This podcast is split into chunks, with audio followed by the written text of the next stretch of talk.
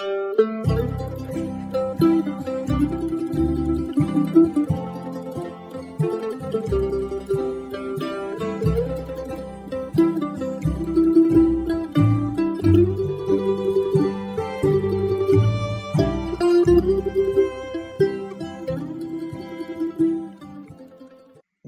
to the audio ministry of Grove Park Baptist Church in Burlington, North Carolina.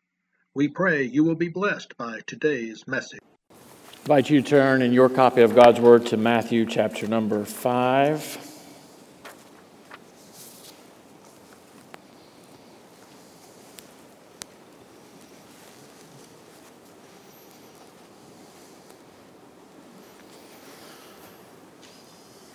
I was thinking about what Dale said about Alabama football, and I thought the Super Bowl was referred to as nothing more than an Alabama football reunion.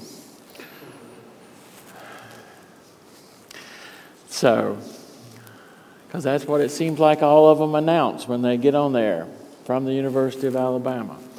So, you can watch the Alabama reunion show instead of the Super Bowl. Matthew chapter number 5. Would you pray with me?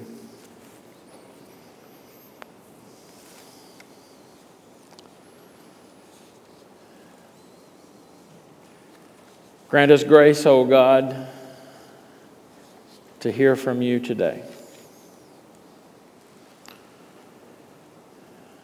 That the cobwebs of the prior week would be removed and that, Lord, we could hear afresh your word, that we may see it through new eyes, and that, Lord, we would have understanding hearts to answer its call to each of us today. For we ask this in Jesus' name. Amen. One of the things that I find most challenging about the Gospels is trying to determine how they match up.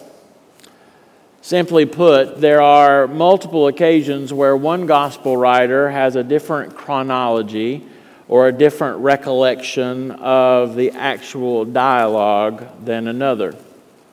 Some Gospel writers include things that others do not and even when they all include the same thing, some of the narrative may be slightly different. Some people may use such divergences as proof in the inauthenticity of the Gospels. But I think that is a bit of a stretch. We must remember that we approach these texts 2,000 years removed, both historically and culturally, from their first recording, and our guides to, inauth- to authenticity do not always match those of antiquity. All of these issues spring to mind this morning as I look at the text here in Matthew chapter number 5 and recall the similarities and notable differences it has with its sister text in Luke 6. Matthew depicts this scene in Matthew chapters 5 through 7 as the Sermon on the Mount, while for Luke, it is the Sermon on the Plain. Mounts and plains are different things. Matthew has it as the first recorded sermon by Jesus, while Luke's first recorded sermon is much prior to this event here on the Mount or plain. Luke 4 excuse me, Luke recounts four beatitudes and includes some woes uttered by Jesus, while Matthew lays out nine beatitudes, nine blesseds. Why the difference? Well, I believe it may be audience related. Luke's gospel, as we know, is written to a primarily Gentile audience while Matthew's gospel is written to a primarily Jewish audience. Matthew's Jewish audience was one facing intense grief as his narrative is written, many scholars believe, in the first decade after the destruction of Jerusalem and the temple in AD 70. Certainly a matter of unimaginable loss and sorrow. Now, you may be thinking that's all well and good, Mark, but what does that have to do with the time that Jesus is speaking here on the Mount? It matters, beloved, because the audiences share similar circumstances. The Jewish community of Jesus' day still had Jerusalem and the temple, but their losses were no less than those of 40 years later. Those gathered to hear from Jesus on the Mount that day were suffering communal grief at the dictatorial hands of Rome that hated pagan nation and by the greed and wanton extravagances of their own Jewish rulers. Scholars believe that in excess of 90% of the Jews living in Judea during Jesus' day were poor to the point of destitution. Approximately 40% of their meager incomes went to pay both Roman and temple taxes. Indebtedness was high, defaults were common, and most Jewish debt was held by the priest, who were unjust in their terms and cheap in their mercy. Such poverty and oppression manifested itself in high rates of crime, such as Jesus speaks of as he tells about the road to Jericho.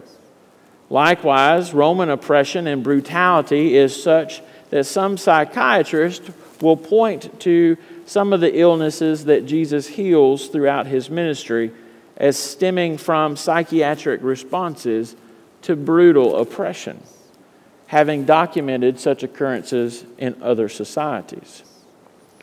So here we have a proud nation who declares themselves to be to worship the only true God, who are the race from whence they assert the entire world sprang forth and now here they are abused by godless pagans and their own God's priest.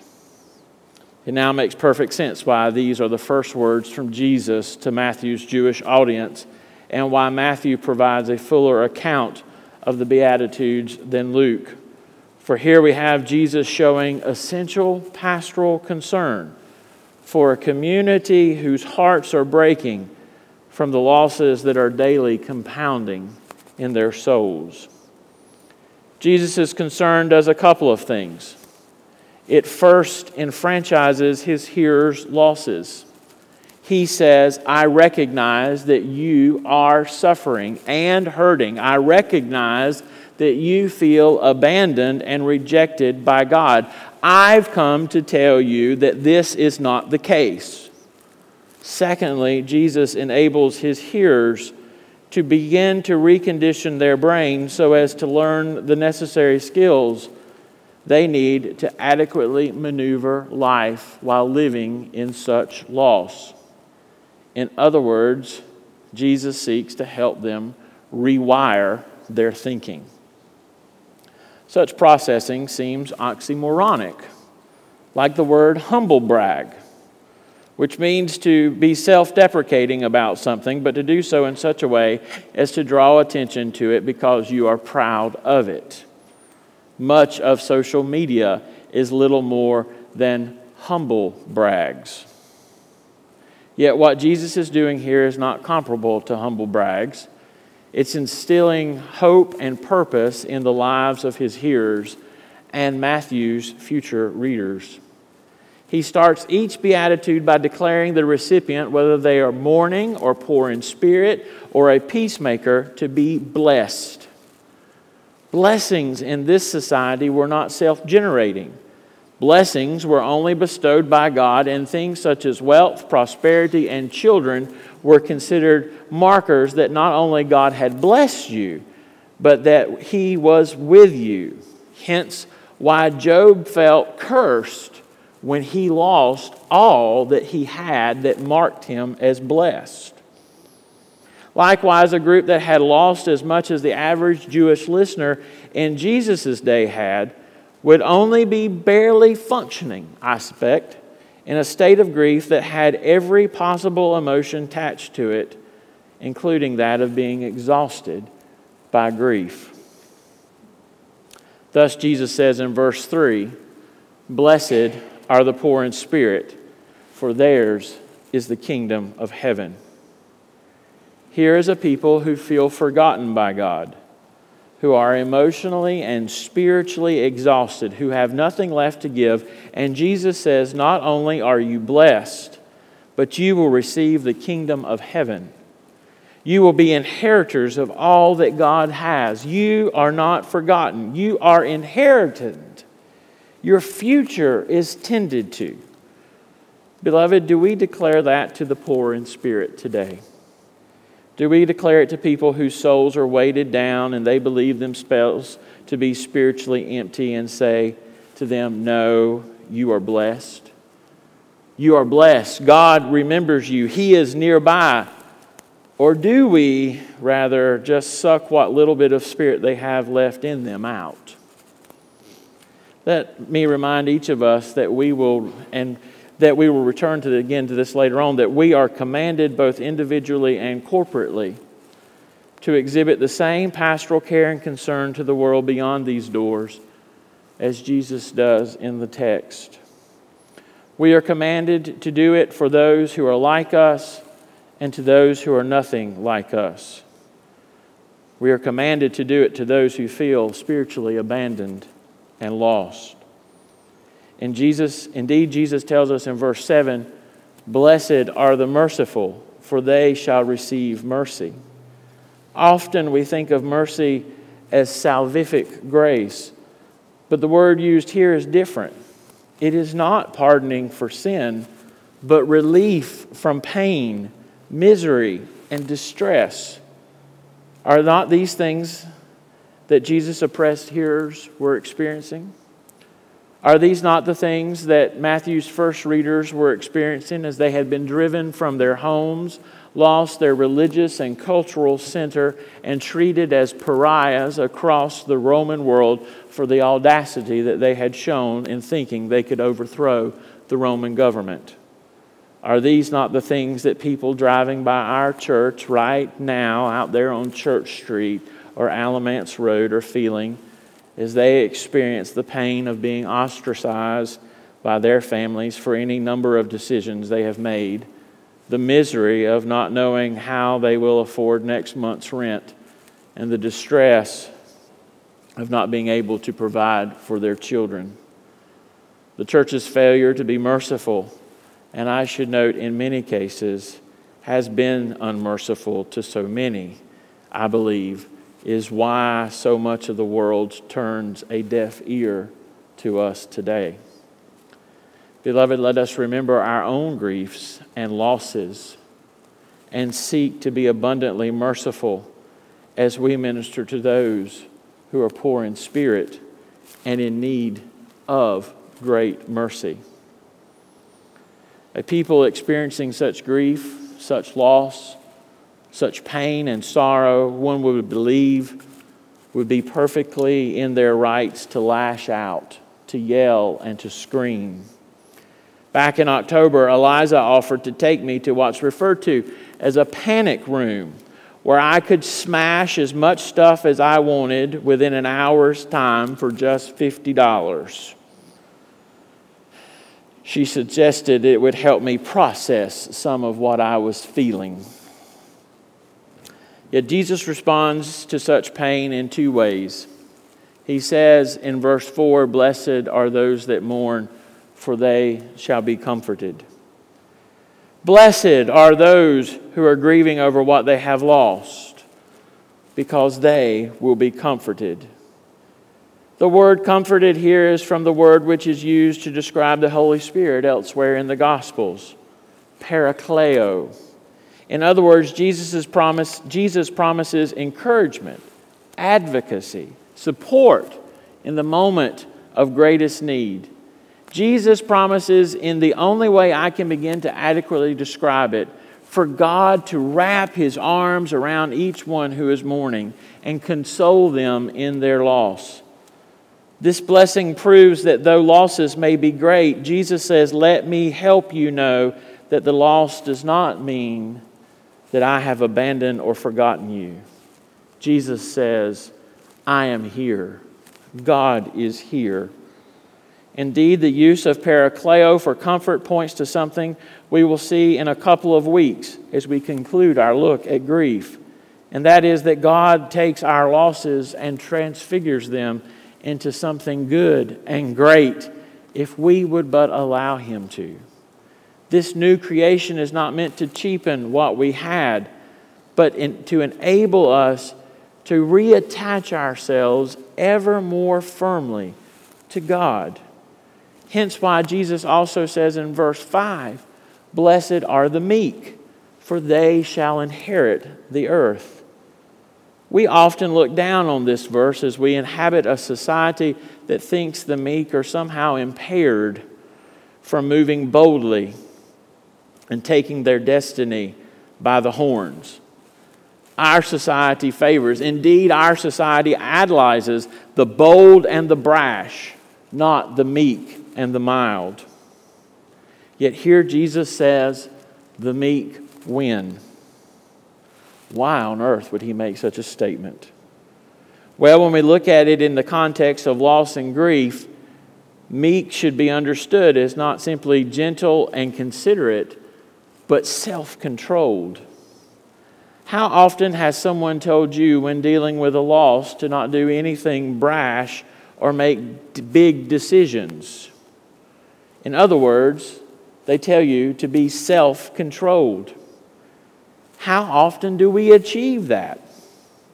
It's hard. It's very hard, I confess. We feel the immediacy of the loss and we just want to strike back, to feel like we have gained something. In so many ways, this is why we must always be aware of our grief and whether the impacts of disenfranchised grief are playing a role in our thought processes. Our unacknowledged losses quite possibly could have detrimental impacts on other parts of our lives. And so we should ask ourselves why do I feel the way I do? Why do I feel the need to lash out? And our lashing out does not have to be violent, it can be simply something as simple as thinking we have to win on some point that we simply can't let go of. I often find people who lash out at work or at church on some issue are often doing so as a response to a loss in some area of their life, a loss or the impact of the loss they maybe have not even acknowledged.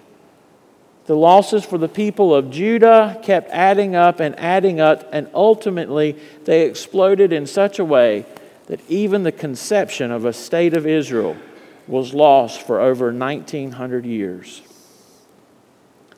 How aware of your losses and grief are you today, beloved? And are you in control of what you are feeling? Jesus says you may think being in control is paradoxical. But in the end, you do not lose, you gain everything. Now, throughout our look at grief, we have examined the different losses we can experience, whether that is loss of position in community, loss of ability, losses that other people do not think significant or important, loss of someone everyone acknowledges as significant to us, losses of our dreams of the future. As we arrive at verse 6, we are confronted with a loss that those listening to Jesus readily felt and understood, which is, which is lost in translation for us. Jesus states, Blessed are those who hunger and thirst for righteousness, for they shall be satisfied. The word we term for righteousness here conjures up images of standing before God and personal piety. Our translations have lost something that those listening to Jesus and first reading Matthew, though, would have understood. That the word used for righteousness was not restricted to simple personal piety, but also means justice. Herein we see another grief that so many around us feel a grief that results from injustice. To be sure, the Roman oppression that the Jews were experiencing could only be described as injustice. And just because we live in what are considered to be more enlightened times, it does not mean that injustice is unheard of in our society, because sadly it still is. We saw it on Friday night as we watched the tape of Tyre Nichols' senseless murder and know that such deaths are sadly far too common in our nation. We see it as people cannot afford the medicines they need to survive we see it as the pursuit of power is sought more feverishly than the guarantee of educational access is protected.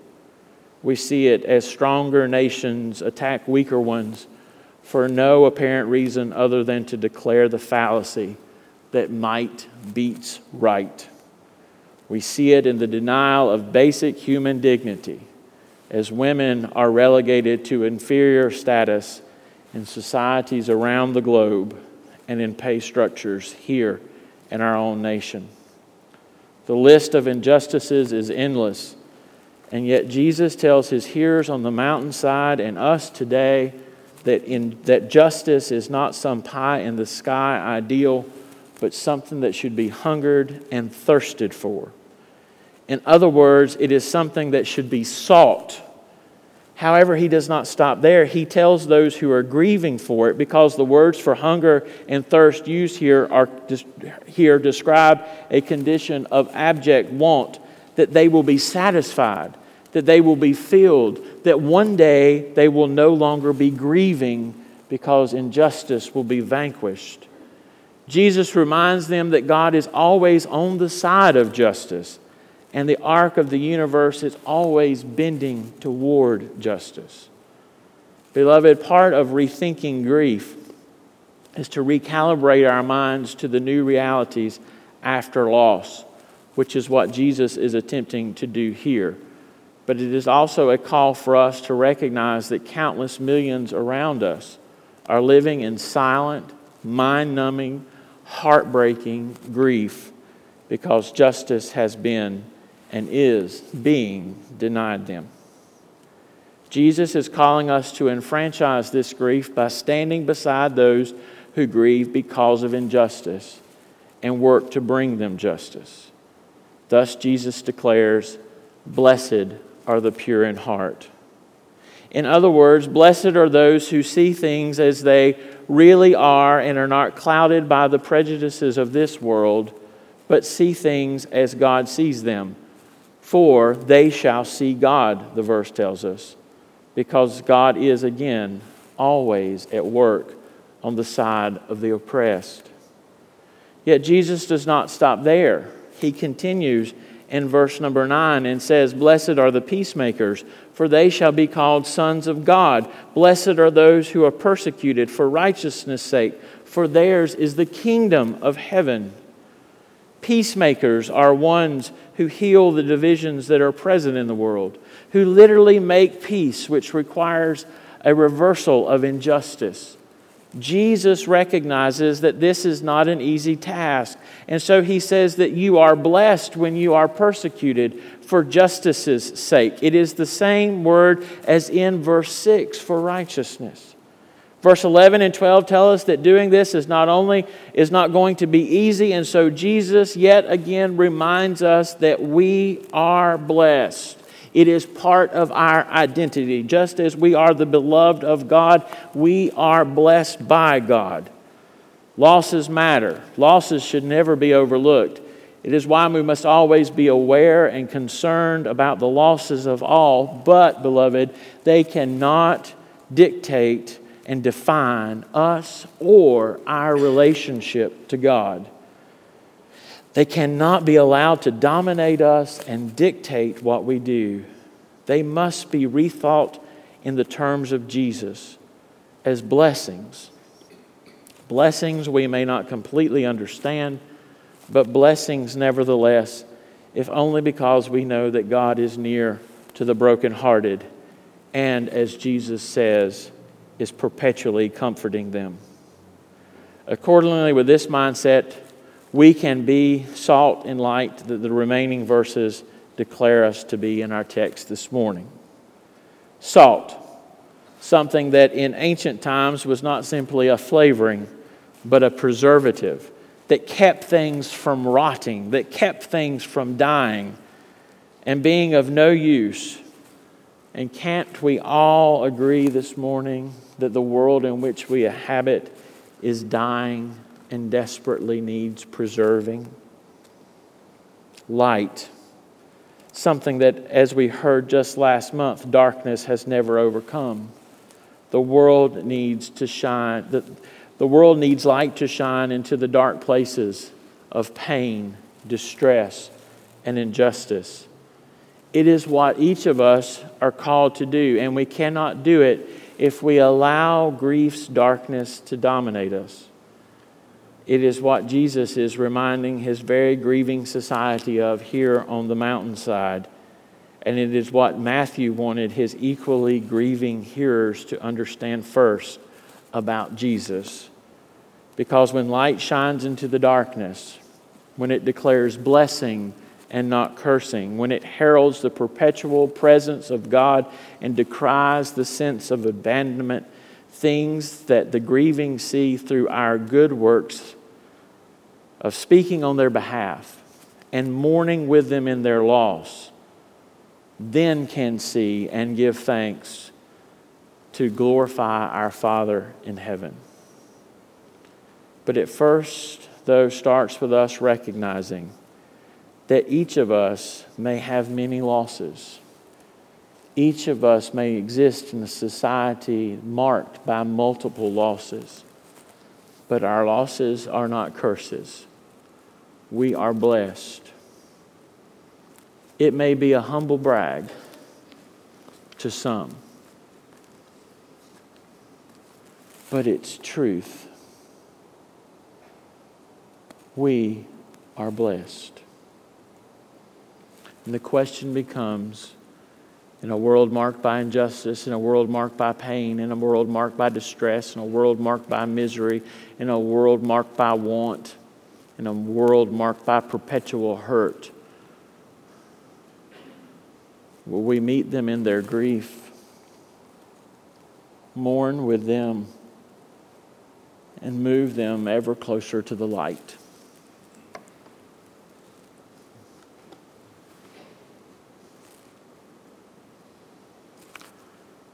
That's not a humble brag. That's just a brag because it says that God is faithful and He is supreme. Let us pray.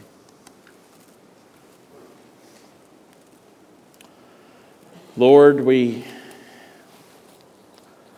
have heard a lot this morning about your blessings. Maybe we just don't feel them, but we want to.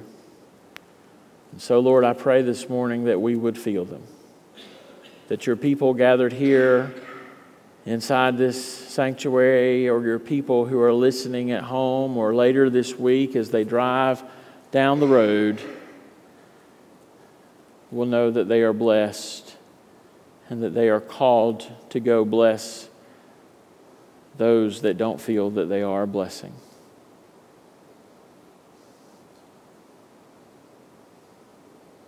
We are called to turn mourning into dancing. Help us, Lord, in the midst of all of our griefs, to see your light,